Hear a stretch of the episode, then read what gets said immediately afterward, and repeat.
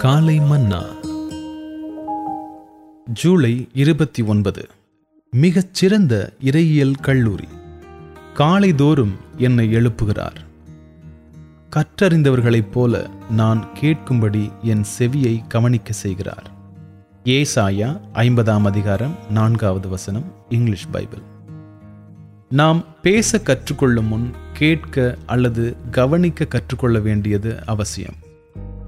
கற்றறிந்தவர்களைப் போல நான் கேட்கும்படி என் செவியை கவனிக்க செய்கிறார். பல சந்தர்ப்பங்களிலும் கற்றறிந்தவர்கள் இன்னும் அதிகமாக கேட்கவும் கற்றுக்கொள்ளவும் மனமுவந்திருக்கும் போது கல்லாதவர்கள் கற்றுக்கொள்வதற்கோ அல்லது கவனிப்பதற்கோ மனதற்றவர்களாயிருக்கிறார்கள் என்பது வினோதமாயிருக்கிறது. என் ஆடுகள் என் சத்தத்திற்கு செவி கொடுக்கிறது. அவைகள் எனக்கு பின் செல்லுகிறது. யோவான் பத்தாம் அதிகாரம் இருபத்தி ஏழாவது வசனம். என்று கர்த்தராகிய இயேசு கூறுகிறார்.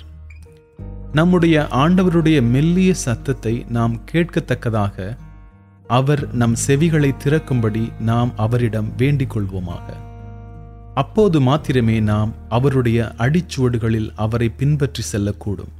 காலை தோறும் என்னை எழுப்புகிறார்.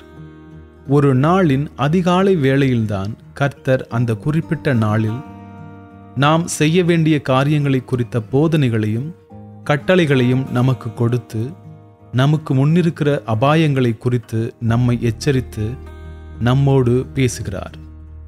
கர்த்தர் இஸ்ரவேலரிடம் நான் அதிகாலையில் எழுந்து உங்களோடு பேசிக்கொண்டிருந்தேன் என்று திரும்ப திரும்ப கூறினார். எரேமியா ஏழாம் அதிகாரம் பதிமூன்றாவது வசனம் இருபத்தி ஐந்தாவது வசனம். English Bible. கர்த்தராகிய இயேசு எப்போதாகிலும் ஒரு நாள் மட்டும் அதிகாலையில் எழும்பவில்லை. இருட்டோடே பொழுது விடிவதற்கு வெகு முன்னரே எழுந்து புறப்பட்டு போய் ஜெபம் பண்ணுவது என்பது அவருடைய இடைவிடாத நிரந்தரமான பழக்கமாயிருந்தது. மார்க்கு ஒன்றாம் அதிகாரம் முப்பத்தி ஐந்தாம் வசனம். தேவ ஞானமாகிய பள்ளியில் பயிலும் எந்த ஒரு மாணவனும் அதிகாலையில் எழுதல் என்னும் ஒழுங்கை கற்றுக்கொள்ளாமல் ஒரு மெய்யான பரிசுத்தவானாக வெளியே வருவதில்லை.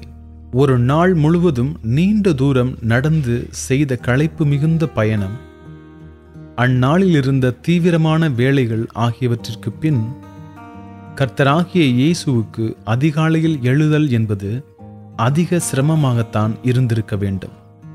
ஆனால் நம்முடைய கர்த்தரோ எதிர்க்கவும் இல்லை பின்வாங்கவும் இல்லை. ஏசாயா ஐம்பதாம் அதிகாரம் ஐந்தாவது வசனம்.